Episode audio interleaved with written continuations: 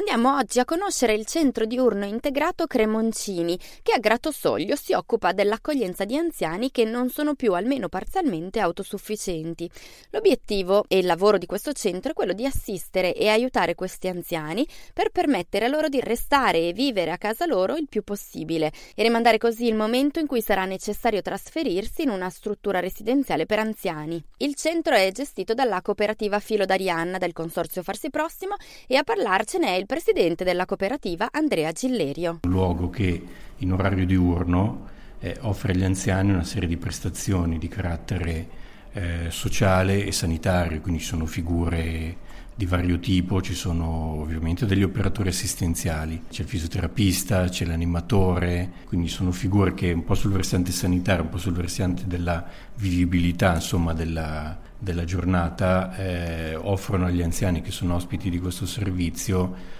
una permanenza che è una via di mezzo tra la permanenza a domicilio e poi la necessità che si cerca di ritardare il più possibile l'inserimento in strutture sanitarie permanenti. Il centro serve la zona 5, quindi i quartieri di Gratosoglio fino a Piazza Abbiategrasso da una parte e a Rozzano dall'altra e sono circa 30 gli anziani presenti ogni giorno, anche se gli iscritti sono un po' di più. Riescono a essere presenti anche grazie a un servizio di pulmino che accompagna gli anziani dalle loro case al centro e viceversa. Un bel pezzo della giornata è dedicato ad attività, all'igiene, è un servizio molto richiesto, la doccia assistita perché eh, l'igiene fatta in condizioni di sicurezza è sicuramente richiesto, molti richiedono attività di riabilitazione che vengono concordate col medico inviante. E poi c'è anche tutta quella parte di gioco, insomma di stare, di stare insieme che consente ad anziani che corrono il rischio di essere molto isolati stando, stando da soli a casa, ci sono delle attività che stimolano la memoria,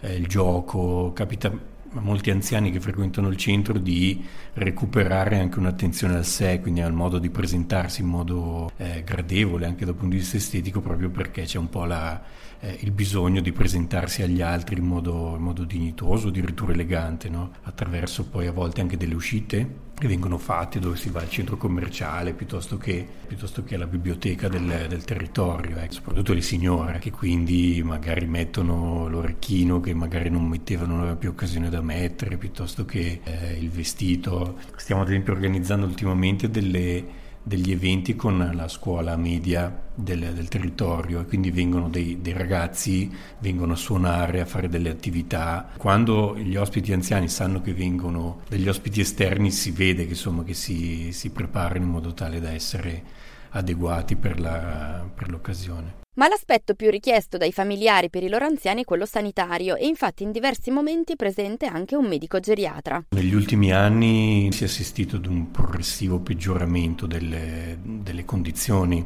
anche per effetto della crisi economica, nel senso che se 10-15 anni fa si cercava un luogo di socializzazione soprattutto, adesso ahimè col fatto che molti figli sono disoccupati o c'è, c'è, meno occupazione, soprattutto su un territorio abbastanza povero come quello della zona di Gratosoglio, chi può tiene il, il familiare a casa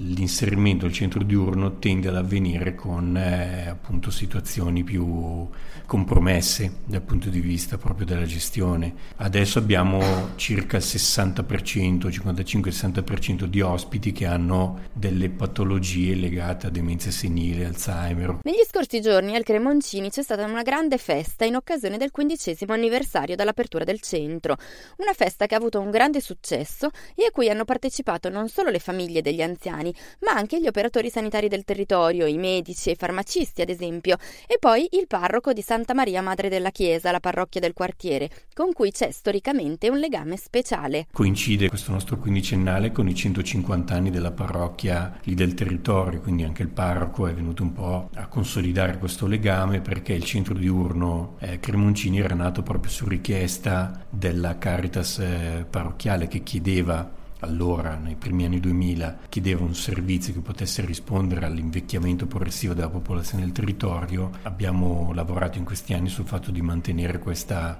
dimensione originale